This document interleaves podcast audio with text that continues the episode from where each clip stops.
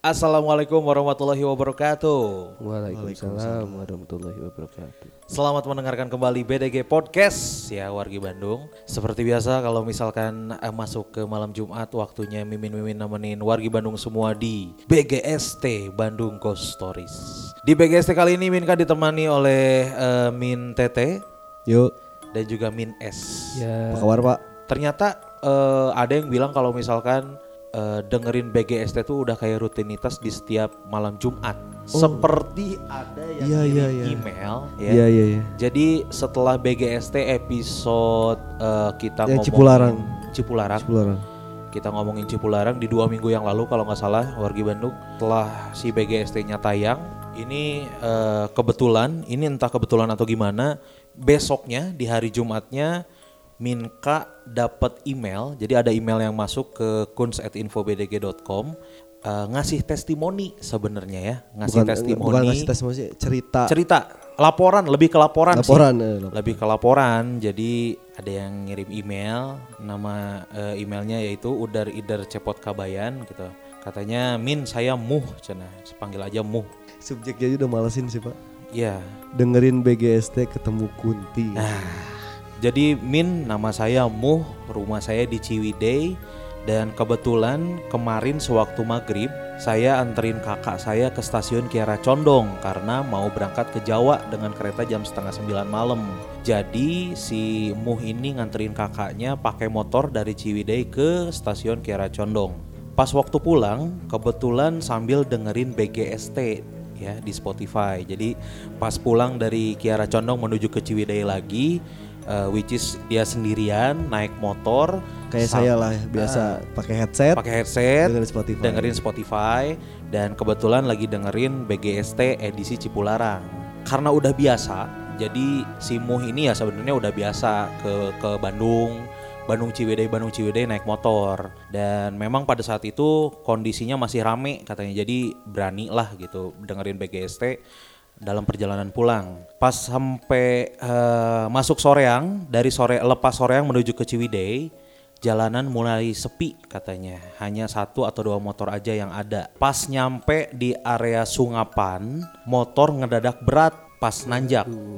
Kebetulan pas nanjak itu, pas di area itu si eh, Muh ini lagi dengerin pas di cerita Tanjakan Emen yang waktu oh yang tiba-tiba ada yang ikut ya. Bisa pas ya. Iya, jadi pas lagi dengerin bagian itu, pas lagi di eh, tanjakan MN mobil terasa berat, ternyata motornya si Muh ini pun terasa berat pas nanjak. Pas banget kayak di cerita di tanjakan MN yang di BGST. Padahal setiap hari dia bolak-balik situ aman-aman aja. Jadi emang kerjanya kan di Katapang. Jadi setiap hari lewat tanjakan itu Katapang Ciwidey Katapang Ciwidey lewat si tanjakan itu tuh normal-normal aja. Jadi udah di gaspol lah. Di gaspol itu si motornya cuma sampai 40 km di speedometer. Padahal sendirian. 40 tuh pelan loh. Kayak berat Iya. ya. Padahal itu tegasnya udah full. Kayak ngebonceng gitulah ya. Iya. Kayak selip aja sih sebenarnya motornya itu. Iya iya iya. iya, betul. Nah, pas sampai nyampe Andir, jadi eh, Andir itu di dekat ada nasi lewat Bu Ika, ada halte kosong katanya. Nah, di atas eh, halte kosong, jadi halte kosong itu di atasnya ada Tugu Pacul. Ah iya tahu Ya, tahu iya tahu. Di tahu. atas Tugu Pacul itu, Muh ini si Muh ini lihat sosok Kunti, jelas pisan dari rambut panjang, bajunya putih sambil duduk di samping Tugu Pacul. Wah. Asli itu mah min cena di gas full dasieun nepi ngahiung panas cena si motor teh. Jalanan sepi pisan mana eh, si sosok Kunti ini eh, di pinggir jalan lagi duduk di halte. Oh jadi nggak di atas tugu, duduknya di halte, coy. Mantap. Duduknya di halte. Masalahnya kan berarti itu dari jauh udah kelihatan ya. Iya, Jadi dia ngelewatin. harus ngelewat mau nggak mau. Wah. Mau nggak mau Karena mungkin kalau dari jauh kelihatannya ya mungkin ada orang Iya. duduk. Iya duduk mungkin ya Tapi nungguin. pas mendekat ternyata Nah, halte itu mau nggak mau harus dilewatin. Katanya etamah langsung malingkeun muka min sengaja nggak diliatin dan ngadek-dek pisan. Terus sampai pom bensin sengaja berhenti katanya. Jadi setelah melewati si Kunti itu di halte, si Muh ini eh, nemu pom bensin dan sengaja berhenti buat ngecek motor karena panas pisan. dan harus didiemin sebentar karena takutnya motornya rusak. Rusak. Iya kenapa kenapa ya? Eh, da eh, berani didiemin sebentar da tempatnya rame.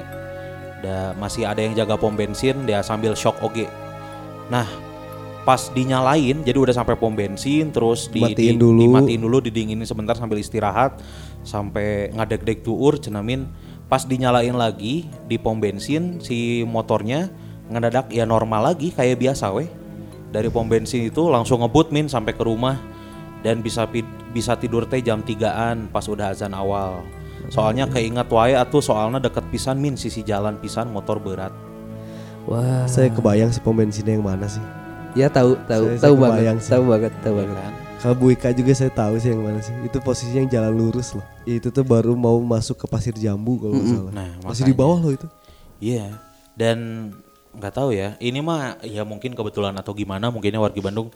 Tapi kalau Minka sendiri sih salah satu orang yang kalau si BGST-nya tayang, Minka nggak dengerin langsung karena pernah kan dengerin langsung di kantor ada sesuatu, Sesuatu ya. hal yang tidak diinginkan lah ya. Dan mungkin nah ini si Muh ini nge- apa namanya kejadiannya kan di kampung halamannya tuh di Ciwidey-nya kan. Iya. Iya kan, padahal Iya, kan iya. di ya di Kiara Condong sepanjang jalan Kiara Condong sampai ke Soreang pun Gak ada apa-apa. nggak ada apa-apa. Iya. Pas sampai ke Ciwidey ya yang di mana notabene itu kan kampung halamannya Simu, Eh. ngelihatlah sosok si Miss Belum nyampe kampung halaman lagi jalan Belum, menuju iya, kampung menuju. halaman. Menuju, Iya. menuju, menuju. menuju. Kenapa ya? Maksudnya kalau kita ngomongin masalah kampung halaman eh, selalu ada cerita-cerita yang mistis Hmm. yang sampai sekarang teh masih keinget gitu. Maksudnya ya entah itu eh, dialamin sama orang tua kita atau dialamin sama saudara-saudara kita atau mungkin dari kitanya sendiri juga ngalamin gitu. Ya kan biasanya di rumah nenek, di rumah kakek biasanya. Tidak ada yang mengalahkan hal mistis di kampung halaman. Kadang kalau misalnya kita pulang kampung gitulah istilahnya ke rumah kakek nenek, si hawanya tuh beda gitu. Nah, Ya kan? Karena tempatnya ya mungkin eh, Kita yang juga bukan penduduk asli bukan situ. penduduk asli situ, terus udah lama nggak ke situ. Iya, ka- kadang setahun sekali pas lebaran, lebaran doang. ya Iya, kan iya, iya. biasanya stay di situ teh seminggu atau ya pokoknya ngabisin waktu liburan biasanya di rumah kakek atau di rumah nenek. Nah, di BGST kali ini kita bakal ngangkat cerita eh, tentang kampung halaman, cerita mistis di kampung halaman masing-masing. Di rumah nenek lah. Di rumah nenek lah ya, maksudnya di kampung halaman, di rumah nenek, rumah kakek atau di mana pun itu yang penting di kampung halaman. Dari Mintete dulu Soalnya gini, eh, kalau kampung halaman, saya kampung halaman pasti di Bandung karena Ah. saya lahir di Bandung kan. Tapi kalau urusan tentang rumah nenek, rumah nenek saya itu di Garut. Hmm, Tepatnya tuh di daerah Pasir Jengkol, Cibatu. Coba Garut Selatan, udah masuk Garut Selatan. Enggak, enggak, bukan Garut Selatan. Saya tuh Garutnya yang dekat sama Limbangan. Oh, masih di masih dekat-dekat dong. Iya, tapi ke, ke kota jauh. Oh, Ke iya, iya, Kotanya gitu ya, jauh. Nah, eh, tradisi eh, dari saya kecil sampai sekarang masih aja kalau tiap lebaran pasti cerita-cerita horor tentang kejadian di rumah itu dulu. Oh, iya iya iya. Walaupun ceritanya tiap tahun sama ya, Hmm. tapi karena kita ada di posi eh, di lokasi gitu jadi Betul. semakin menarik tuh ceritanya Iya tuh. iya iya. Dikit-dikit sih mereka ceritanya dikit-dikit ini eh, dari ibu saya, eh, uak saya, Hmm. Terus kakek saya juga pernah Hmm. almarhum. Ini ceritanya tuh masih bener-bener ekstrim sampai kontak fisik. Oh. Ceritanya tuh sampai bener-bener kontak fisik. Jadi mungkin ini sekitar tahun 80-an ya, tahun tahun 70 80-an. Kejadiannya tuh sekitar tahun segituan karena posisinya di tahun 90 tuh akhirnya semua yang di rumah tuh dikeluarin. Maksudnya? Semua penghuni yang ada di rumah itu dikeluarin. Yang mengganggu-mengganggunya itu semuanya dikeluarin. Oh, Oh, oke, si oke. makhluk-makhluk. Makhluk-makhluknya. Eh, makhluk-makhluknya tuh dikeluarin karena udah mulai mengga- ngeganggunya tuh udah mulai fisik gitu lah ya. Hmm. Akhirnya dikeluarin sama kakek saya yang ngerti kayak gitu-gitu. Akhirnya terus dipagerin. Hmm. Nah, pa- pas saat kejadian eh, dipagerin ini, Hmm. maghribnya tuh ada yang ngetok pintu tapi nggak ada siapa-siapa tuh. Ah. Yang masuk cuma angin, angin dingin. Iya iya iya iya. Jadi eh, seperti pingin masuk lagi tapi nggak bisa karena udah ada yang ada pagar yang ngehalangin gitu. Hmm. Tapi akhirnya masih gak. Nah eh, ceritanya itu kalau misalkan eh, dirunut dari nggak dari awal juga sih saya nggak tahu dari awalnya kayak gimana. menyerupai banyak. Hmm. Kalau yang paling horor menurut saya adalah kakek saya pernah sholat malam sendiri, tiba-tiba ada yang jadi makmum di belakangnya. Hah? Oh kayak film-film itu ya film makmum, ya? Makmum, ya. Iya. Tapi ini ini nggak nggak sampai ini sih maksudnya. Ya mungkin kakek saya juga or- orang dulu pasti paham lah sama hal Iya. kayak gitu kan Iya, ya. iya. Iya. Jadi ya kakek saya terusin aja sholat dan dia emang terus ke makmum sampai beres. Oke, berarti emang udah tahu, udah sadar di belakang ada yang ikut sholat. Eh. Jadi udah we beres ke Karena gitu. eh, ceritanya tuh gini, eh, s- sholat rokaat pertama baru mulai gitu ya. Tiba-tiba dari sebelah itu ada yang ngegelar sejadah. Kelihatannya tuh gara- ngegelar sejadah. Oh ya ngegeleber. Sejarah gitu. Seja, iya ngegelar sejadah gitu. Ngegelar sejadah terus tiba-tiba kerasa lah pasti ada sosok di belakang kan. Iya iya, kalau ada yang muncul di Ekor, belakang tuh. ekor mata juga pasti udah mulai ini kan. Nah, eh, dia tuh ikut sampai eh, beres pas salam dia udah eh, hilang tuh. Iya. Sama sajadah-sajadahnya nggak ada. Karena nggak mau nggak mau kelihatan mungkin. Mungkin ya. Mungkin, Mungkin, mungkin. ya kita ki- ya, yang seperti kita tahu kan ada jin, jin muslim juga kan. Hmm. Mungkin ya emang dia niatnya emang ikut sholat. Ya biar berjamaah lah ya. Tapi ya menampakannya itu loh gitu Iya kan. sih, iya iya. Tapi iya, mungkin iya. eh, dia paham menampakkan diri itu karena eh, orang yang ditampakkan itu berani gitu. Ya, Coba kalau saya kan tidak mungkin husuk tuh sholat itu. iyalah pasti nggak belecir Nggak langsung. belecir. Nah, itu satu. Terus eh, kakek saya lagi nih masih masih runutan kakek saya. Kakek saya itu pernah eh, tahu nggak sih apa sih namanya itu tempat padi itu? Eh, Bahasa Sundanya itu apa sih? lumbung lumbung Lumbung. lumbung. Ya, eh, lumbung tapi bahasa Sunda itu apa sih? Ya pokoknya lumbung padi gitu. Aha. Kalau di kampung nenek saya itu dulu tuh lumbung padi itu dicat hitam. Oh, Entah kenapa. ah, semuanya itu teh. Setembok-temboknya semuanya hitam. Oke. Entah kenapa pokoknya di situ tuh wak saya belum pulang atau gimana kakek saya mau ngejemput ceritanya. Tapi tiba-tiba kakek saya tuh dihalangin sama ada sosok cewek. Padahal itu sore loh. Belum malam, maghrib lah. Ya.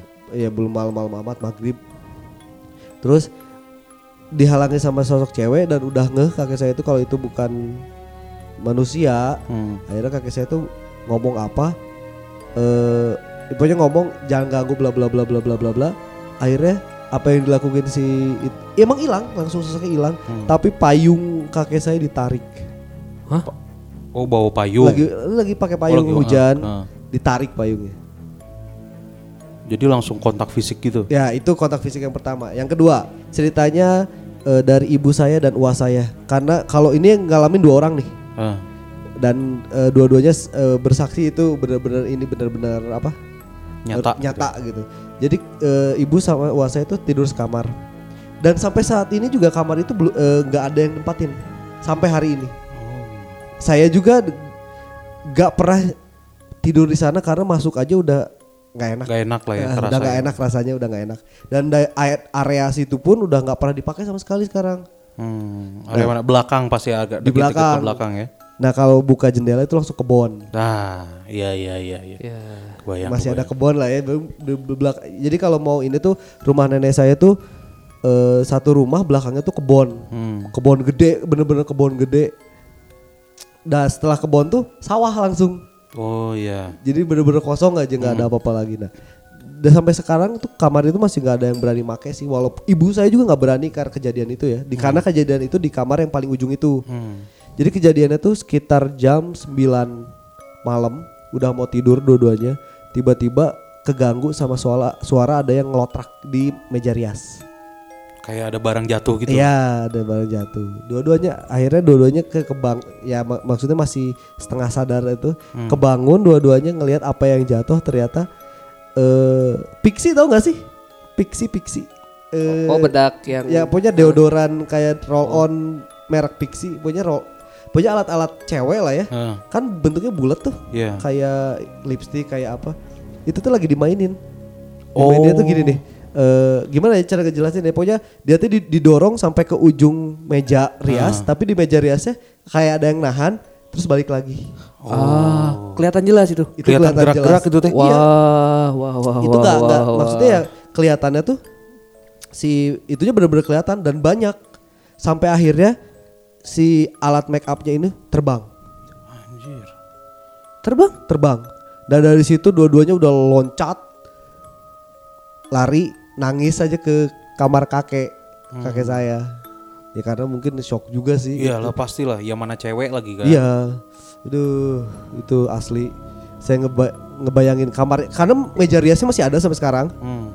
kamarnya juga masih posisinya masih kayak gitu Oh, belum dirubah-rubah. nggak dirubah karena nggak ada yang nempatin juga sih kamarnya Iya, ngeri sih. Maksudnya kalau kita secara langsung ngelihat ada barang digerak, ya jangankan digerak-gerakin, gerak sedikit aja pas kita lihat tuh kayak ah ini ada yang aneh nih. Apalagi ini sampai digerak-gerakin sampai terbang gitu. Iya. Iya, Kayak film itu. Tuyul dan Bayul tau gak? Iya iya Ah, iya, iya, iya. Karena emang eh, kan waktu itu tuh ada uyut saya, buyut lah ya. Eh, uyut saya tuh lebih paham dari kakek saya. Hmm. Jadi Dia dia tuh marahin akhirnya naon sih ninggal nu kitu wae sieun gitu itu mah baru dah ulin. Jadi emang anak kecil. Oh. Sosoknya tuh anak kecil ngeliatin kayak gitu main. Nah anak kecil ini adalah orang yang sama yang eh, ngejenggut uang saya juga. Uang saya, saya yang lebih tua daripada uang yang ini, uang yang tidur sekamar. Oke. Jadi sistemnya sama, uang saya tuh nyimpen kelereng atau apa gitu di bawah kasurnya. Nah, Kelerengnya dimainin malam-malam, tak tak tak tak tak tak tak, Ah. tak tak tak tak tak tak tak itu kayak gitu. ngapain nyimpen kelereng di bawah? Maksudnya emang sengaja? Eh kelereng atau buah ya, buah mangga gitu nggak tahu pokoknya digelinding-gelindingin aja di bawah kasur tuh. Hmm. digelinding-gelinding wasa wasa yang ini emang pem- eh, pemberani lah ya Iya. dibandingin sama yang tadi berdua sama dia diambil si mangganya dilempar akhirnya dia dijenggut Oh. Kayak ngerti nggak warga Bandung kalau misalkan warga Bandung lagi asik mainin apa pun itu ya kaleci mainin apa gitu tiba-tiba si kalecinya diambil, pasti iya. marah gitu Iya. kan. ya itu kayak gitu sampai sampai kayak gitu dulu Mana masih anak-anak lah ya. Iya anak-anak banyaknya anak-anak di sini Hmm, iya iya iya. Jadi dia termasuk ekstrim sih maksudnya sampai ngegerak-gerakin apa barang, sampai ngejenggut, sampai ngerampas payung, itu mah udah kayak mungkin mereka karena karena saking lamanya tinggal di daerah situ, jadi kayak kayak ya udah weda ieu mah imah urang Iya, gitu, iya, ya kan? Pas eh, mungkin ada beberapa makhluk astral yang rela untuk berbagi daerah, Ada tapi juga yang ah, enggak. iya, ada juga yang yang mung nyawa ieu mah wilayah urang gitu. Iya, Sampai sekarang ya maksudnya dia banyak banget cerita-cerita yang masih kayak gitu yang kayak yang ngapain eh, maneh di sini, dah ini mah daerah urang gitu. Iya, dan Gitu sih. dan kalau nggak salah dengar ya saya akhir-akhir ini tuh si pagernya tuh udah mulai ini nih Pudar. Eh, udah mulai pudar nih Mulai goyang ya. Eh, udah mulai ada beberapa lagi yang suka ngeganggu kalau Hmm. malam-malam Oh. Tapi di rumah nenek ditempatin siapa sekarang? sama ada nenek saya sama ada bibi Oh. karena banyaknya sih semuanya udah di Bandung ya. Jadi itu cuma eh, istri-istri istri emang saya emang saya doang yang tinggal di situ berdua. Sama eh, sama nenek saya bertiga jadinya. Oke. di rumah yang ke kehitungnya itu gede sih sebenarnya. Iya iya. tapi ya saya kan cuma dengar cerita ini tapi kalau ngalamin sih di situ nggak pernah tapi merasakan takut pernah. Karena dulu sebelum dipugar itu ya ada satu kamar yang di letaknya tuh di ruang tamu. Dan kamarnya itu eh, di depannya ruang tamu. Jadi ini kamar eh kamar ruang tamu dan baru ada pintu masuk ke ruang tengah. Nah di kamar itu tuh ada satu lukisan yang emang bikin nggak nyaman sih. Ya itu doang sih kalau saya yang ngalamin ya. Tapi kalau ceritain tentang masalah perhororan di kampung nenek saya di atau di rumah nenek saya sih udah uh banyak banget. Sampai ada ini pak, sampai ada satu rumah yang dihancurin sama dilemparin batu banyak banget batu tapi nggak ada yang lemparnya. Hah? Hancur tapi rumahnya. Hancur rumahnya genteng ya, hancur eh, apa kacanya hancur. Terlihat eh, tidak masuk akal kalau menurut saya tidak masuk logika tapi sampai ada yang kayak gitu sampai rumahnya tuh dihancurin, dilempar batu. Ka- batunya tuh bu- bukan batu yang ada di situ ya. Bukan kan batu di daerah-daerah kayak gini kan nggak ada ini ya. nggak apa maksudnya nggak licin-licin kayak ba- batu sungai. Hmm. Nah, ini dilemparnya pakai batu sungai. Oh. Batunya tuh batu yang bulat. Iya iya iya Batu-batu sungai gimana iya, sih iya, ya? ngerti ngerti. Ya yang rapih lah pinggirnya. Iya, yang, nah Batu halus. dilemparnya tuh pakai batu kayak gitu. Nah itu tuh saksinya banyak banget sampai kan rumahnya tuh dekat SD. Hmm. Sampai anak SD tuh pulang pulang tuh ngeliatin tuh teriak-teriak tuh mak- malah makin macet yang lemparnya. Oh jadi siang-siang? Siang-siang. Wow. Akhirnya eh, dari situ wah saya inisiatif ngambil satu batu Hmm. dikasih ke uyut saya yang ngerti itu. Hmm. Sama uyut saya cuma diliatin terus dimasukin ke gelas Hmm. isi air ngagolak si air. Si China.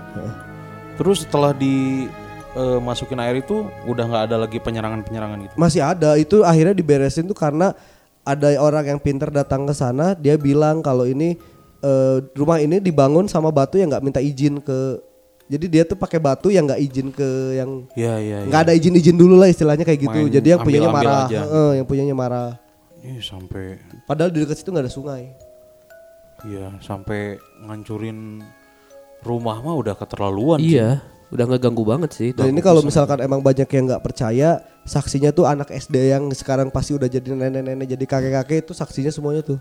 Ibu saya saksinya uang saya saksinya. Kadang ngeliatin tiba-tiba pecah aja tapi ada batu tapi nggak ada yang lemparnya gitu. Oh, Wadaw, serem, serem, serem. ngeri sih itu. Ngeri ngeri ngeri. Emang ya itulah. Maksudnya kalau misalkan ngomongin eh, rumah nenek atau daerah-daerah karena kan orang tua dulu mah ya itulah banyak yang bisa maksudnya ya. banyak yang ngerti Sakti. dalam tanda kutip ya Sakti tanda sakti gitu-gitu. Jadi ya kayaknya tuh udah nggak aneh lagi gitu. Kita dengar-dengar cerita eh, dari ibu gitu dari atau dari bapak gitu. Dulu mah zaman bapak eh, Zaman Aki mah. eh, zaman aki mah ki, ki, ki. ngeri sih ngeri. Sampai ada istilah yang itu loh. Orang dulu mah bisa masuk lubang kunci. Pak tahu pernah dengar nggak? Hah? Nggak nggak, nggak. kalau di saya ada tuh itu uyut saya juga tuh oh iya masuk lubang kunci itu Anjir, serem banget. keluar gitu kan Iya, maksudnya jadi walaupun pintu rumah semuanya dikunci ya dia bisa keluar. Iya, bisa masuk juga karena masuknya lewat lubang kunci Iya, masuknya lewat lubang kunci. Istilahnya kayak gitu. istilahnya ngeri sih karena Minka pun eh udah beres Udah udah saya udah masih banyak tapi udah. masih banyak ya tapi ya intinya sih kalau di kalau di eh, tempat atau rumah neneknya Min Tete ini eh ya terjadilah gitu ya si hal-hal mistis dan emang dialami langsung sama sama Uwa sama Iya. Mama dan jadi cerita juga ke anak-anaknya ya sampai sekarang masih terus jadi cerita itu sih. Iya dan si rumahnya pun masih ada kan Masih ada masih ada. masih ada jadi kalau misalkan ngumpul ya mau nggak mau eh, dengerin cerita itu atau pernah denger cerita apa gitu. Pasti sieun sih. Iyalah. karena ya itu kita lagi di lokasi, lagi di iya. TKP gitu. Ngeri sih emang eh, banyak banget yang bilang kalau eh, nya itulah kolot baheula mah ya kolot baheula mah ngelmu gitu sararakti dalam tanda kutip. Itu pun yang terjadi sama eh, kakeknya Minka. Dan di jadi rumah kakek Minka ini di Ciamis di Rancah. Pokoknya mah Ciamisnya teh dari Ciamis kota tuh belok lagi ke Rancah wah gunung lah gitu di gunung. Oh, bukan ke arah Pangandaran ya? bukan jadi sebelum ke sebelum masuk ke kota teh ada belokan ke kiri yang entah ke mana lah nggak tahu ke mana gitu. Jadi lewat Raja Mandala lewat mana ke Rancah. Pokoknya mah di Rancah di atas aja si jalannya teh nanjak weh. Dan eh, sampai sekarang eh, Minka tuh belum pernah ketemu sama kakek jadi eh, meninggalnya tuh udah lama banget lah gitu Iya. iya. pas Minka SD ke sana pun udah nggak ada gitu. Jadi si nenek itu udah sendirian banget di sana teh. Jadi ini teh ceritanya eh, nen- kakek nenek dari bapak, Iya. dari bapak. Jadi asli sana orang Ciamis, eh, Rancah.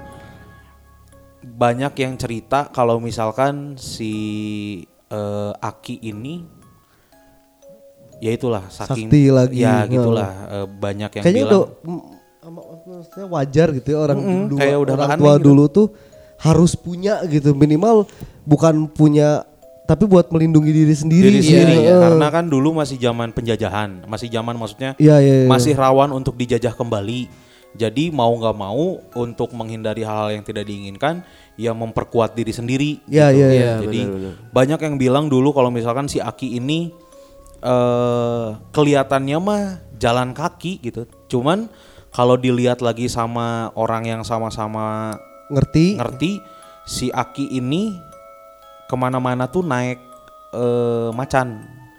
Oh, Cenah mah gitu katanya ya. Iya iya iya. Percaya nggak percaya sih Minka juga agak nggak percaya cuman ya karena sering diceritain Tapi zaman dulu mah kayaknya emang nggak aneh. iya nggak aneh gitu. Jadi Karena gitu. itu rumahnya ru- neneknya Minka itu eh, itu tuh di kampung bener-bener kampung yang eh, di mana waktu Minka SD ke sana tuh belum ada lampu sama sekali. SD.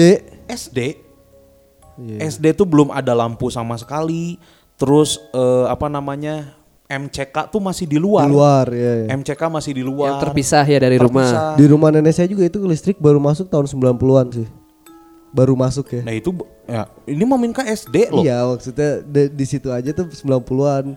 Ini lebih jauh lagi Iya gitu. SD tuh belum belum belum ada listrik sama sekali. Kirain tuh pas pertama kali ke sana nih, pertama kali ke Ciamis ke rumah nenek, kirain tuh lagi aliran gitu. Satu-satunya ada tuh itu si kompor listrik itu, Eh, bukan kompor listrik apa? Cempor Iya, minyak iya, iya yang ditempel di dinding. Petromak. Nah, kirain tuh mati listrik gitu, maksudnya aliran. Oh ya udahlah, ada karena capek kan perjalanan jauh dari Bandung eh, sampai sana tidur eh, siang gitu. Maksudnya pas menuju pagi ke siang teh cerah kan, ya aman lah gitu. Maksudnya eh, Tidak inilah ya. ya terang gitu. Nah pas mau masuk maghrib lagi kok lampu nggak dinyalain? Ternyata di situ baru tahu kalau misalkan eh, emang di rumah tuh belum ada listrik. Dan di situ tuh karena masih kecil jadi sensitif gitu. Jadi kayak si nenek tuh nggak tinggal sendirian.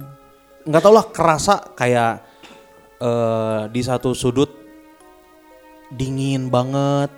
Terus dipindah lagi ke sudut lain tuh kayak lembab panas gitu. Karena di dapurnya pun masih pakai hau hau. Iya, Oh, iya, iya, iya, masih iya, pakai iya. hau jadi hiburan Minka satu-satunya waktu itu adalah main hau kalau pagi-pagi. Niup-niupin niup ya. niup Niupin, hau ya. gitu. Nah terus eh, diajak jalan-jalan. Emang itu teh posisinya adalah yaitu belakangnya tuh langsung kebon depannya itu kayak ada turunan lagi ke bawah tuh langsung balong. Balong yang which is kita tuh kalau mau ke balong tuh harus ngelewatin hutan Iya, iya. jadi emang masih hutan gitu nah. Leweng. leweng masih leweng gitu. Si ya si Aki ya banyak lah cerita si Aki tuh eh dulu ya itu ke mana-mana naik kelihatannya tuh naik macan gitu. Terus kalau misalkan ada apa-apa dari eh, kalau ada gangguan-gangguan dari yang makhluk-makhluk astral di sekitaran rumah tetangga pasti nyarinya ke si Aki gitu-gitu. Nah sampai satu waktu di kunjungan berikutnya jadi eh, Minka tuh ke sananya barengan sama om tante lah. Barengan sama bibi sama emang ke sana naik mobil mobil pribadi ik nebeng. Satu waktu diajakin lah buat tidur di mobil. Mobilnya tuh diparkirnya di bawah di dekat mau ke hutan gitu. Karena kan rumahnya tuh pas tanjakan jadi rumahnya tuh di luhur kelihatannya tuh di atas di tanah atas. Jadi ada ada kayak ke bawah gitu. Si mobil di- ditaruh di bawah di dekat kebun bawah dekat leweng. Dan min katanya karena aduh males. Pengen nyobain tidur di mobil. Tidurlah di mobil waktu itu tuh. Jadi tidur di mobil mobilnya masih mobil kijang. Tidur di mobil berdua waktu itu sama eh, mamang. Nah di kayaknya itu tuh udah malam banget. Dulu kan nggak pakai jam tangan nggak ada handphone kayaknya tuh udah malam banget ngerasanya eh, min kata lilir gitu. Jadi kayak kebangun gitu. Pas kebangun dari mobil pas bangun dari tidur duduk langsung duduk di luar mobil tuh udah dikelilingin sama pocong. Ah. jadi pas bangun jadi posisinya tidur nih. Iya iya iya. tidur terus pengen pipis kan pengen pipis. Terus akhirnya bangun duduk. Pas duduk tuh kayak sadar nggak sadar sih sadar nggak sadar di luar mobil lewat kaca tuh kelihatan ada pocong dua Iya. di depan di di samping mobil pocong dua terus lihat karena kan di, di kursi tengah nih tidurnya Iya. heeh. lihat ke depan di depan kap mobil itu ada lagi pocong dua terus dilihat ke ke belakang mobil ada pocong dua di belakang Minka ya di samping kanan mobil tuh pocong lagi dua. Ah. Itu ngeliat. itu tuh ngelihat kayak lili kayak aja itu bener tuh sih gitu. Mimpi ah gitu ya masih ada ini mah gitu-gitu. mimpi ah itu tapi beres itu karena panik karena takut dan masih kecil juga masih SD kelas 3 kelas 4an ya udah mulai ngerti lah gitu. Anjir karena takut pisan ngebangunin mamang gitu. Ngebangunnya tuh bener-bener teriak. Pas teriak si mamang bangun ayah naon cina. Ini ada pocong curang teh. Pas si mamang bangun udah nggak ada itu teh. Akhirnya eh, si mamang yang ngomongnya ngimpi meren cina. Ya, ya, menenangkan. Heeh, menenangkan. Akhirnya dianterin lah ke ke rumah ke rumah si nenek ke atas kan. Tidurlah di situ akhirnya pas beres tidur. Eh, pagi-paginya pagi-paginya inisiatif buat anjing penasaran orang penasaran dan turun lagi lah ke area mobil yang parkir itu percaya nggak percaya jadi kan itu tuh emang masih tanah ya Iya. masih tanah. Jadi di tepat di titik min kaliat pocong Oh. itu tuh kayak ada tapak, Ya, oh ya ya. bukan tapak kaki tapi kayak tapak ngebulet Ngebulet ngebulet gitu? coy. What? Ngebulet gitu. Terus anjing, orang teh kayak lihat nih, bener nggak? Ada tapak dua di di samping kiri teh. Yang pertama kali eh, min kaliat teh. Terus inisiatif lah lihat yang ke belakang Heeh. di di eh, bagian mobil belakang. Aya oge tapak dua dan setelah keliling Semuanya ada. semuanya ada dan di situ Minka yakin bahwa aing lain ngimpi asli iya mah. Dan memutuskan beres dari situ udah nggak akan lagi turun-turun ke bawah ke balong mancing terus ah pokoknya mah sieun weh. Langsung lari ke atas dan nggak cerita sama siapa-siapa karena ya bisa dianggap naon gitunya karena masih Heeh, kecil kan iya, masih iya, halu gitu. Iya. nggak tahu ya walau alam juga itu teh nggak tahu tapak apa gitu. Tapi tapaknya teh sama gitu. Di di si empat sisi itu teh satu dua tiga. Ya di empat sisi itu teh tapaknya sama. Tapak kayak ya bungkusnya gimana lah kalau Iya, iya. pocong berdiri kayak gimana sih dibungkus Iya, iya. bulat gitu. Dan akhirnya setiap ke situ nggak berani lagi buat Tidur di situ. tidur di area situ. Sekarang sih rumahnya udah nggak ada karena si neneknya kan udah meninggal juga. Terus si rumahnya dijual. Jadi kalau misalkan ke Ciamis ya maksudnya ke rumah nenek itu cuma ke makam aja. Pas kemarin ke perjalanan kemarin mau ziarah kubur itu empat tahun atau lupa empat tahun atau lima tahun yang lalu pas mau ziarah ke sana ini ada kejadian juga. Jadi eh, kita sekeluarga nyewa mobil buat berangkat ke sana biar bisa bolak balik karena kan nggak ada tempat nggak ada tempat nginep. Kan di, di rumah saudara pun herin pisan gitu. Dan cuma cukup buat tiga orang aja yang buat mereka doang gitu keluarga. Pas berangkat ke sana di perjalanan nggak ada apa-apa. Pas masuk Ciamis pun nggak nggak terjadi apa-apa. Pas udah lewat Raja Mandala udah mau masuk ke daerah Rancah ya udah mau masuk ke daerah rumah nenek. Si ibu teh kayak tiba-tiba panas dingin panas dingin terus eh, posisinya ibu tuh duduk di eh, mob- di tengah bangku tengah. Minka di bangku belakang sama adik eh, si ibu bangku tengah sama si ayah di depan tuh supir sama eh, adik yang cewek. Tiba-tiba pas mau masuk ke perbatasan Raja Mandala sama Rancah ya kayak ada portal gitulah portal masuk. Begitu masuk portal si ibu teh ngerasa panas dingin panas dingin terus nah aku naunnya terus ya maksudnya AC dikecilin lah terus dibuka. Takutnya flu atau apa gitu tapi panas dinginnya teh bener-bener langsung. Jadi beres sholat asar eh, kan break dulu berhenti sholat asar begitu jalan tuh kayak ngedrop badan ngedrop panas dingin terus eh, tiba-tiba nangis. Si ibu teh nangis. Nangis terusnya panik dong maksudnya yang di Iya, mobil iya, panik iya, iya, iya. gitu. Nangis terus nangisnya teh nggak keluar air mata. Biasalah nangis yang nggak keluar air mata. Terus tiba-tiba nangisnya teh nangis bener nangis konstan. Masuk kayak kemasukan ini almarhumah kakak. Jadi kan Minka punya kakak cuman waktu kecil meninggal Iya. jadi eh, namanya Teh Sinta, almarhumah Teh Sinta. Tiba-tiba beres nangis gitu teh, ditanya diem aja kan, kunaon, kunaon gitu. Maksudnya apa gitu kalau misalkan panas dingin minum obat atau gimana ini mah beres nangis tiba-tiba nangis ditanya nggak ngejawab nangis pas ditanya lagi tiba-tiba ngeracau gitu cina ngomongnya teh nah Sinta tadi ajak cina langsung nyebut langsung nyebut nama gitu nah Sinta tadi ajak cina pengen ketemu sama sama nenek pengen ketemu sama kakek cina nah Sinta tadi ajak terus nah Sinta te, tadi longok cina karena si makamnya kan udah tertimbun ya maksudnya udah udah Di ke di mana itu? di eh, Sukajadi di Sukajadi ada TPU apa Oh gitu. iya tahu. Iya, Bisa bisa jadi. Sukajadi jadi karena si makamnya tuh ya udah ketimbun gitu. Karena kan tiap tahun mungkin Ditumpuk ya, ya. ditumpuk kan udah ketimbun. Terus nah tengajak Sinta cina Sinta hoyong tepang cina sarang Aki sarang Nini.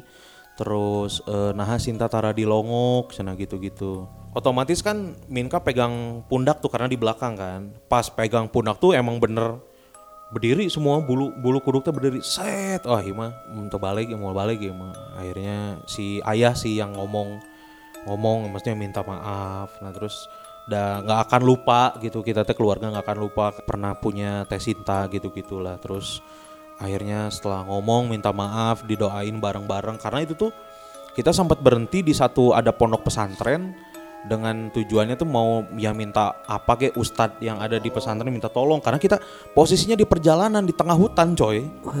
Di tengah hutan jadi ay, bingung kudu kumaha gitu. Akhirnya pas nggak tahu kebetulan atau gimana pas ke pesantrennya pun nggak ada siapa-siapa gitu nggak ada ustadz nggak ada kiai di situ terus akhirnya eh, Bas balik lagi ke mobil pas sebelum jalan ya maksudnya didoain bareng-bareng semuanya.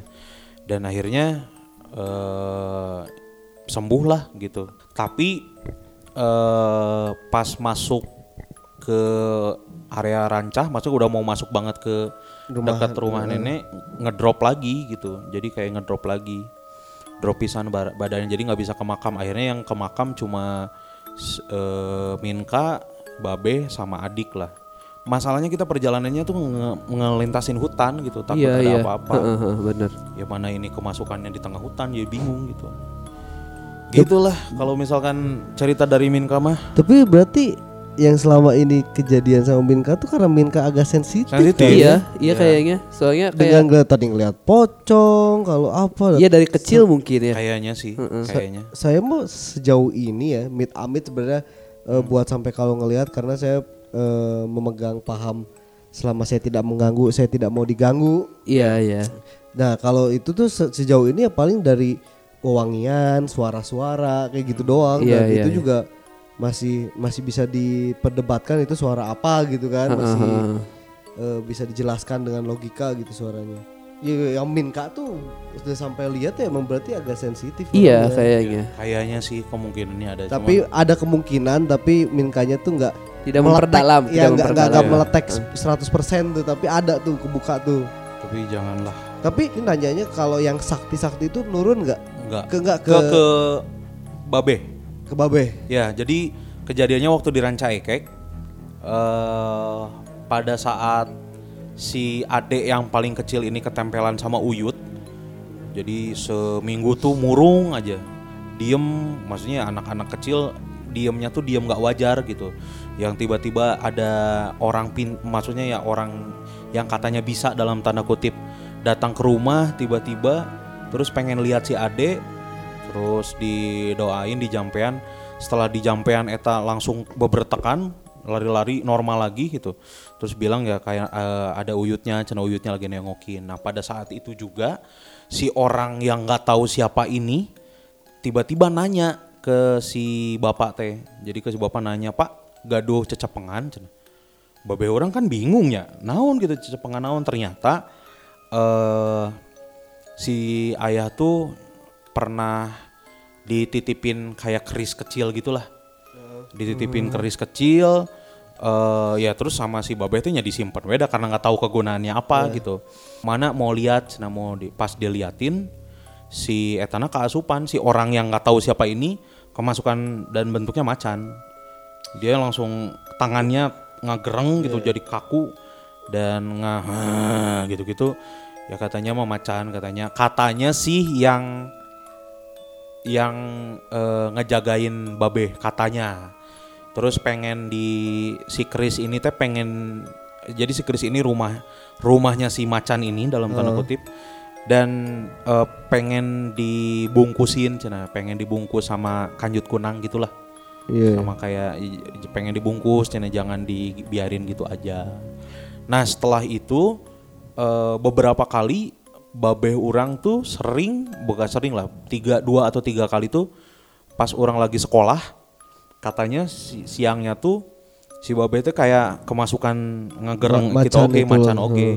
gitu jadi ya gitulah babeh orang juga kayak sensitif juga sih yang kayak gitu Kalau kalau di saya sih dari keluarga itu udah nggak eh, berhenti di level kakek. Oh. Berarti berhentinya tuh di level eh, dua tingkat di atas saya berarti. hmm. Nggak ada yang diturun ke bawah. Hmm. Jadi sampai sekarang juga kalau ada yang kayak gitu ya tidak bisa apa-apa gitu. Kita kita emang di kayaknya emang disengaja dibuat tidak sensitif juga mungkin ya. Iya.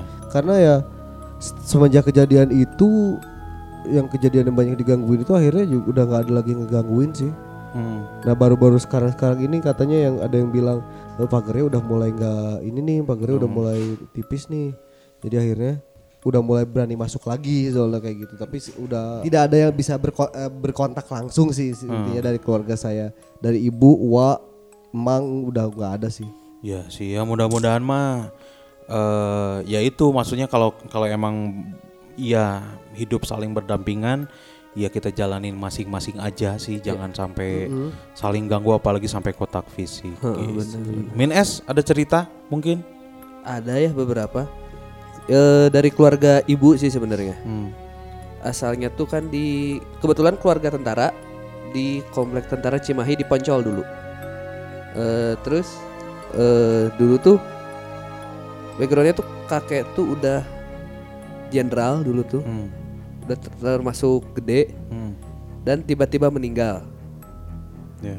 Katanya sih ada yang sirik, Hmm. jadi disantet. Oke. Soalnya memang meninggalnya nggak wajar, Gak wajar lah aneh lah ya. aneh. heeh. Jadi emang lagi sehat-sehatnya, terus tiba-tiba kayak ada ruam-ruam di kulit, Oh iya. Terus- udah ada tanda-tandanya ya. Iya. Terus akhirnya tiba-tiba meninggal lah. Nah, kakek itu suka banget ngoleksi kayak pusaka-pusaka gitu. Oh. Kayak Koleksi tapi sengaja ya, sengaja sengaja koleksi. sengaja Apa kayak ya? Orang zaman dulu. zaman dulu pasti gitu kan ya. Wah, cincin. Heeh, nah Batu ini Ali tuh itu nggak ada yang kosong loh orang-orang. Heeh, iya bener. Ini tuh lebih ke senjata kayak keris, terus tombak, terus Kujang. kujang kayak gitu. Hmm. Itu tuh ada kayak eh, lemari khususnya. Oh. Nah, pas sepeninggal almarhum kakek, Hmm. si lemari itu udah ya kan nggak pernah dimandiin lah istilahnya. Iya, iya, kan kalau gitu sering dimandiin tiap malam Jumat. Dibersihin lah ya. Iya. bukan- Ya istilahnya gitulah. Iya, iya. Sepeninggalan kakek, terus suatu hari si itu tuh eh, lemari goyang kayak ada yang ngegerakin dari dalam. Ngegedek-gedek gitu. Duk duk duk. Di pas itu kan pada panik dikirain ada apa ya takut maling atau apa. Dibuka si kamar kamarnya juga khusus sebenarnya. Hmm. di nyimpat lemari itu dibuka nggak ada apa-apa dibuka lemarinya juga tersimpan rapi tetap si pusaka-pusakanya itu Hmm.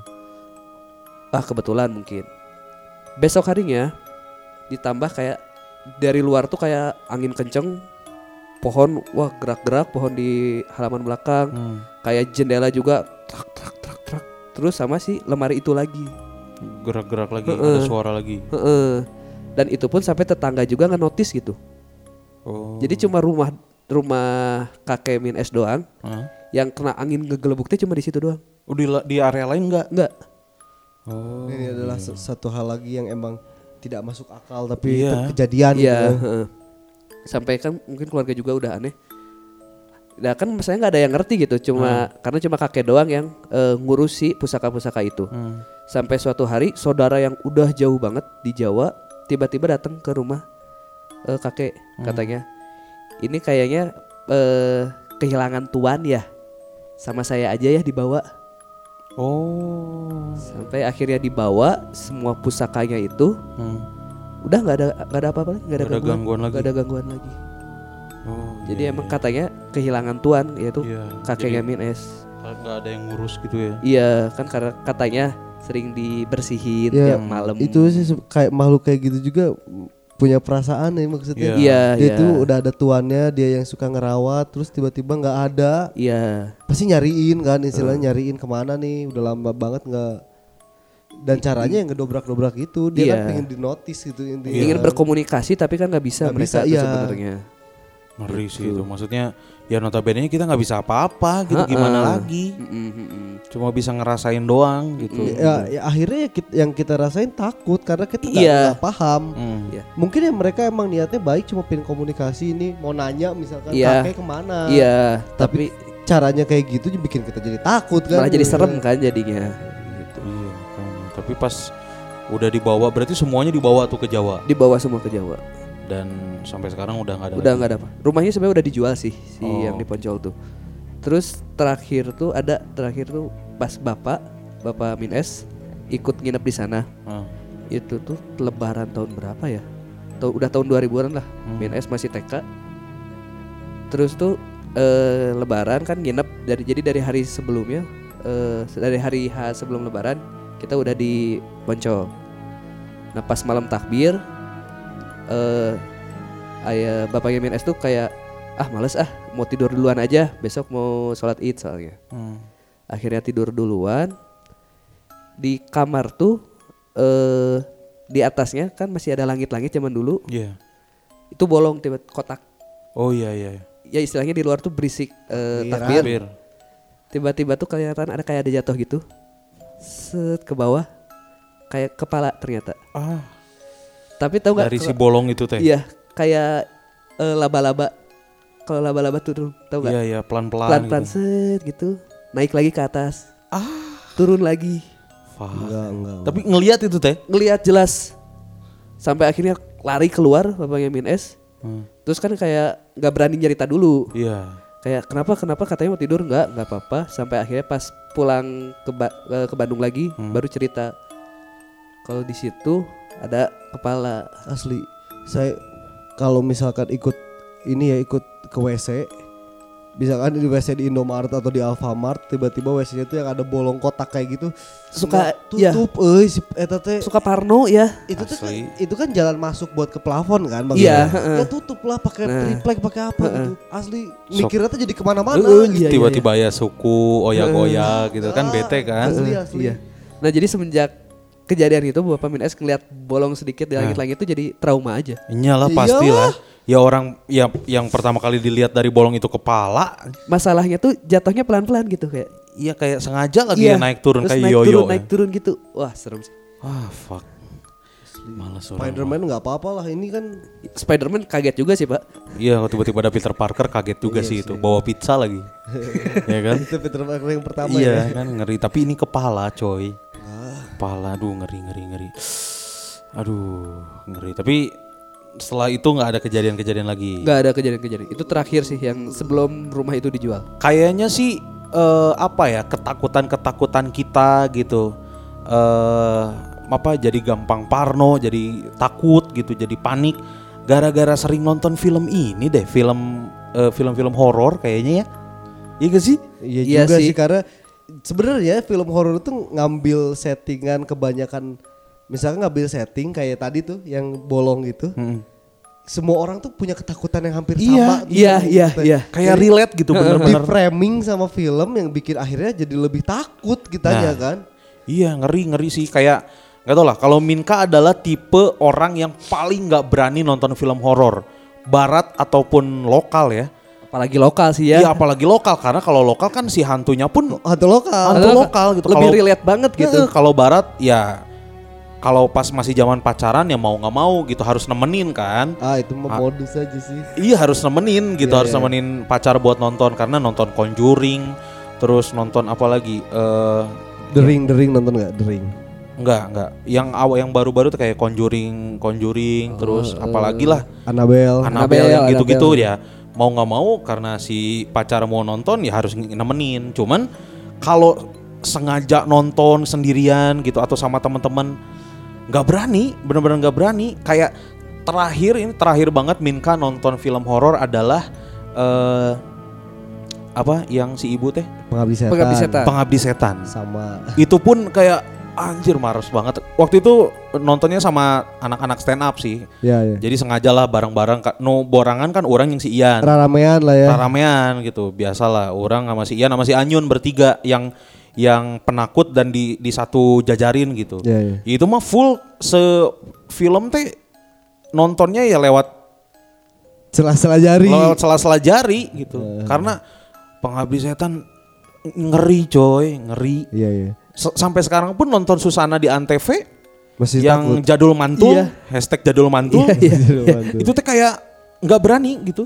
Kemarin siapa sih pengabdi setan ciptaan siapa sih? Joko Anwar. Joko Anwar ya, nge-remake Itu film lama. film Pe- Pengabdi Setan yang si Susana juga kan? Susana, Susana juga. Susana. Iya itu ngeri sih, makanya Minka nggak tahu nih maksudnya eh, updatean-updatean film-film horor sekarang tuh nggak tahu gitu.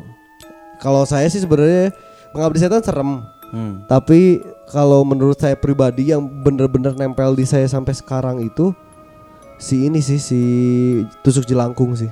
Tusuk jelangkung tuh yang Tusuk jelangkung itu ya, bukan? Pokoknya ada Samuel Rizal. Pokoknya setelah jelangkung ada Oh, tusuk iya, jelangkung. iya, Oh, iya. Kalau jelangkung yang ori jelangkung kan ya? ada empat yang berempat nih. Yang berempat ya. Si Hari Panca, Wingky Wiryawan, terus ceweknya tuh siapa gitu. Ada satu Aha. lagi c- cowok juga. Hmm. Nah itu setelahnya tuh ada tusuk jelangkung yang hampir sama ceritanya tuh eh, prequel dari si tusuk jelangkung ini karena si jelangkungnya tuh ternyata balik lagi ke mereka. Iya. Oh iya. Jadi mereka tuh harus berusaha untuk ngebalikin lagi. Nah itu sih bener-bener nempel sampai sekarang tuh hantunya tuh namanya Turah. Oh iya iya situ. Oh iya iya iya. Turah, iya. iya. Iya, iya, iya. Yang Anak- pertama juga yang jelangkung juga Turah. Yang anak kecil itu bukan? Botak. Ya, yang botak. Nah, itu kan yang pertama tuh meninggal semua tuh. Iya. Iya iya yang iya. jelangkung tuh. Nah, akhirnya nggak beres, akhirnya dilanjutin ditusuk jelangkung buat ngebalikin si jelangkungnya ke Oh. Ternyata si Turah tuh kembar. Ah, oh iya iya Iya. kembar, iya kembar. Kembarannya namanya Tiroh. Si Turah tuh cuma pingin main lagi sama si Tiroh, akhirnya mereka tuh ngejar si Tirohnya ini. Tapi itu the best sih. Ah, Film tidak. ter the best itu.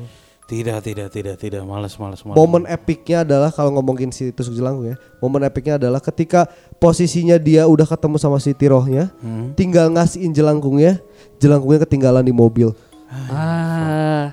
Sedangkan perjalanan dari si mo- dari mobil ke tempatnya dia ini Hmm. itu harus ngelewatin rawa, harus ngelewatin hutan. Ah, Pas. PR. Kan Sebel sih. udah gitu maksudnya. PR sih itu PR banget. Anjir, kenapa sih harus ketinggalan? Mak- Iya, iya. Maksudnya film tapi ya dari situ ah, anjir udah ini the best ini film. Iya iya iya. Kesel iya. kesel kesel kesel kesel kesel. Film-film horor terbaru Film horor terbaru paling Love for Sale 2 ya. Itu horor. itu, Itu horor horor. horor the most horror kan? The most Iya, horror. itu horor Love. Love story. Iya, the most Horror horror, banget sih. Horror itu. banget sih. Minka baru nonton yang pertama juga udah nggak kuat itu. Nggak Horor kuat ya? sih. Horor banget sih. Asli, ya, Ari- Enggak yang yang horor asli gitu Nah, apa? yang horor aslinya eh, di bulan-bulan ini tuh bakal ada du- dua bakal ada dua filmnya si Joko Anwar. Joko Anwar bikin lagi. Eh, yang satu dia directornya, yang satu dia eh, writing skripnya. Oh, Oke. Berarti bulan ini atau bu- eh, enggak, bulan ini Ya, satu dulu. yang satu berarti? bulan ini, yang satu bulan depan. Oke. Itu film horor yang paling deket dari sekarang ya. Ah, yang bulan ini apa? Yang bulan ini tuh yang ini yang Tara Basro yang kemarin wow banget kan. Iya iya iya Tara Basro. Apa sih namanya perempuan Perempuan Tanah tanah jahanam. PTJ. Perempuan Tanah Jahanam. Jahanam.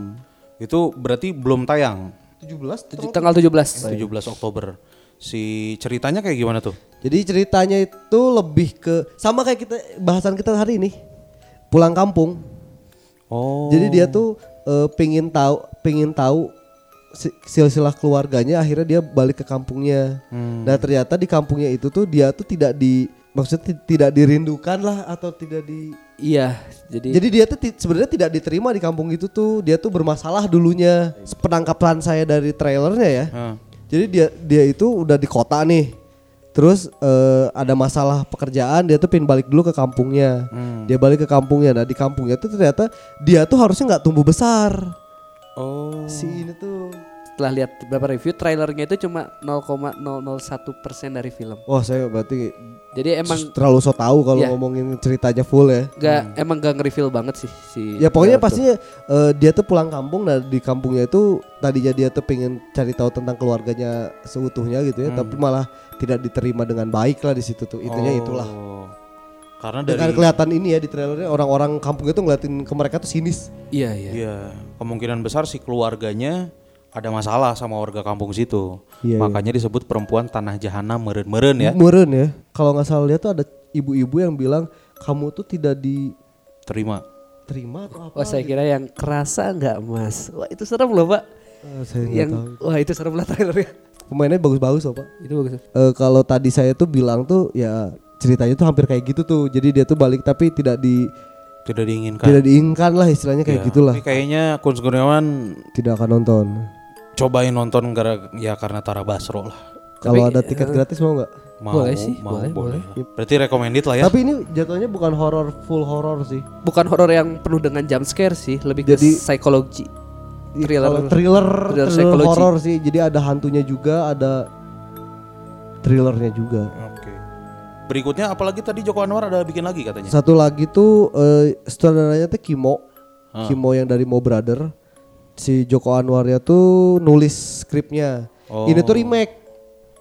Remake film eh, 80-an Susana biasa. Remake lagi horor ya. Remake film horor Susana kan udah ikonik ya. Iya. Iya, auranya tuh kelihatan banget dari- Asli apalagi ke- dengan kebiasaan dia suka makanin Melati. melati.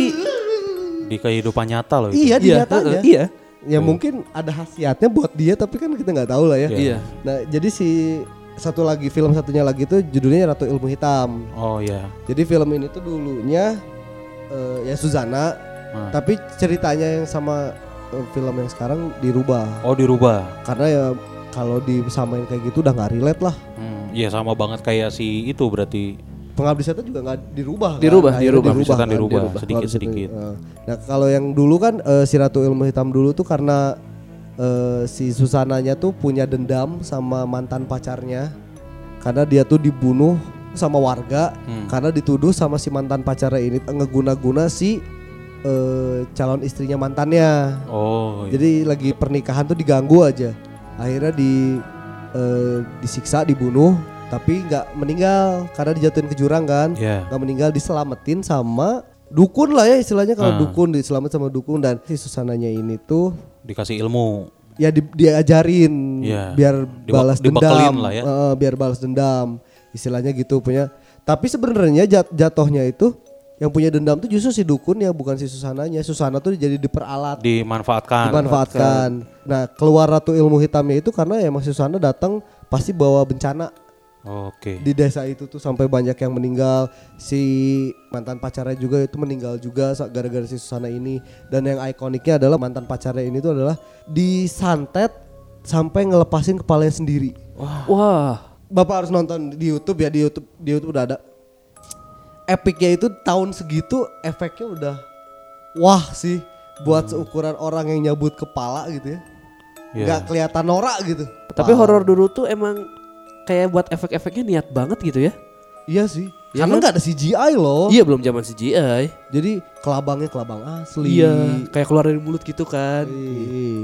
Iya, Mas. Kalau sekarang berarti dirubah ceritanya. Dan sekarang tuh ya, tuh lebih ke dibuat kekinian lah istilahnya ya. Iya. Jadi eh, kalau ngomongin sinopsisnya, sinopsisnya tuh ada mantan mantan anak panti. Oh, ya ya ya ya ya. Mantan anak panti dia tuh balik lagi ke pantinya setelah kan udah gede tuh udah pada gede. Hmm. Akhirnya balik lagi ke pantinya mau reunian, Ya, nostalgiaan. bernostalgiaan ngajak teman-teman pantinya juga tapi bawa keluarga. Oh iya, yang ada Zara ya, Ya, Zara, Zara, Jaketi iya. ya. Oh, iya. Jadi dia, dia mereka tuh bawa keluarga eh, mau berkunjung lah ke pantinya itu, Hmm. tapi di pantinya itu tuh si penjaga pantinya itu udah sakit-sakit sakit parah. Iya, iya, iya. Nah, dari situ mereka awal cuma mau reunian tapi akhirnya mereka tuh diganggu. Ah. Diganggu dengan eh, fobianya masing-masing. Oh, itu udah. Ah. paling serem sih sebenarnya kalau nge- diganggu sama fobia tuh. Saya ngeliat tuh di trailer yang punggungnya bolong-bolong Ah, tuh. Enggak, aing gatel liat itu anjir. Orang lihat nonton di trailernya sih ke- yang eh, jangan masuk ke ruangan itu, Cina. Jadi dulu tuh kayak ada penjaganya yang dia dikurung terus nge apa mukul-mukulin kepalanya Kepalanya sampai pecah. sampai pecah ke, ke pintu atau ke tembok di kamar itu. Iya. Ngeri Iya sih. itu itu. Wah. Sampai akhirnya satu-satu kan di intinya kena tuh ya. dari situ tuh eh, dari gangguan-gangguan fobianya masing-masing akhirnya mereka tuh udah mulai ini nih dibunuhin satu-satu nih Oh, oke. karena kan ratu ilmu hitam itu jadi ya jago ilmu hitamnya lah jadi Iya. mereka dibunuh dengan cara yang ya santet lah teluh lah apalah yang kita nggak paham juga sih i- intinya kayak gitu kan Eh, sepertinya si ratu ilmu hitam ini ada dendam sama anak-anak panti ini nih Iya bisa jadi. Kalau nggak sama anak panti ya mungkin sama yang berhubungan di panti itu aja Iya, kali ya. Tapi jatuhnya tuh ilmu hitam itu berawal dari dendam ya berarti ya. Iya pasti Iya, karena iya. ya nggak akan ada asap kalau nggak ada api. Bolong-bolong gatel-gatel langsung lihatnya. Tapi kalau nginget sutradaranya Kimo ya, berarti biasanya eh, adegan gore-nya lebih banyak biasanya. Iya sih kalau Pasti, ya. Kimbo- Bapak pernah nonton Rumah Darah nggak? Yang si Syarifah Danis. Tidak. Syarifah dari wah ah, itu serem I- sih. itu- serem serem. Ah, Bapak Bapak harus nonton deh. Itu thriller sih bukan, itu, itu, bukan itu hantu. bukan, bukan hantu, Bukan hantu. bukan hantu. Males, tidak Bukan hantu, males. tapi bunuh-bunuhannya Itu parah. adalah film thriller pertama di Indonesia yang menurut saya paling bagus. Asli Rumah Darah Setuju. ini. Rumah Darah. Kalau bahasa Inggrisnya itu apa? Makabre. Makabre. Makabre. Ah itu tapi itu Pak ah Itu buat itu film tahun 2008 ya? 2009. Eh 2009 kan tahun 2000 2009 dengan efek-efek yang wah sih ya. Asli. Apalagi sekarang gitu. 2009 sih Jaya udah in belum sih di Indonesia? Belum terlalu, terlalu, ya, belum belum terlalu, terlalu, ya. belum terlalu. Nah, si Kimo ini kan Kimo itu sama Timo kalau di Rumah Darah kan sama Mo Brothers. ya mau brothers ini. Dia tuh eksekusi di film ini tuh udah wah banget sih. Keren, Apalagi iya. ditambah sekarang CGI ya. Terus debut pertama Zara buat horor ya? Aduh Zara. iya. Ya, kayaknya sih ini lebih dari satu juta karena ada Zara. Dan ada Ari Irham juga, Pak. Oh iya, ada Irham juga. Zara selalu membuat film-film jadi sejuta lebih Sejuta, ya. benar. Zara lagi ini ya. Bulan depan Bulan kayaknya. depan, awal bulan depan. Awal November, bulan November. Tanggal 7. Tapi itu si trailer yang udah di ada di YouTube itu udah trailer official. Udah. Udah official. Nah, sok ditonton lah trailernya wargi Bandung. Kalau Minka sih cukup lah kemarin Tapi juga kalau dapet tiketnya trailer. mau nggak meet and greet sama Zara gitu, nonton sama Zara? Ah gitu? boleh. kalau Boleh, boleh itu saya mau ikut itu. itu Boleh, saya mau boleh. ikut. Ya. Zara siapa tahu pingin BGST bareng mungkin. ya? Boleh, boleh nanti eh, Kan kalau yang sebelah itu eh, ngejurnal bareng. ah, Kalau ini nge-BGST bareng nge-PGST lah. bareng. Iya, siapa tahu ya sama Zara ya. Eis, Bisa lah ya. Bayang wangi, Pak. Studio wangi. Kebagian ini sama Ari Irham. Gitu ya wargi Bandung eh, buat BGST episode kali ini tadi kita udah sedikit cerita tentang pengalaman masing-masing mimin-mimin di rumah nenek atau dia dan di rumah kakek ya Eh, cerita mistis yang dialamin eh, sama mimin langsung atau sama keluarga-keluarga dari mimin. Kalau misalkan wargi Bandung ada cerita juga nih bolehlah di email ya nanti kita bacain di episode eh, berikutnya. Kalau misalkan ada cerita mistis atau cerita apa pun itu boleh di email ke kunz@infobdg.com. Kira-kira minggu depan kita bakal bahas apa? Pantengin terus buzzernya kita bakal posting di eh, Instagram kita di @infobdg.com ya. Terima kasih banyak sekali lagi buat warga Bandung yang udah dengerin BGST episode kali ini dari awal sampai akhir ya. Pantengin terus BDG podcastnya episode apa pun itu. Eh silakan di follow aja biar tahu perkembangan-perkembangan terkini episode-episode terbaru ya. Mohon maaf kalau misalkan ada salah-salah kata atau ada bercandaan yang kurang berkenan. Kalau gitu Minkanya pamit. Minta teh pamit. Min S pamit. Eh, Pak. minggu depan ngebahas apa nih? Ntar dulu. Nggak tahu. Ya udahlah, ntar Surprise aja depan lah, aja lah ya. surprise Gitu ya. Siapa tahu minggu depan itu yang episode Spesial. spesial. spesial Sama Zara. ya gitu ya thank you ya warga Bandung ya assalamualaikum warahmatullahi wabarakatuh bye bye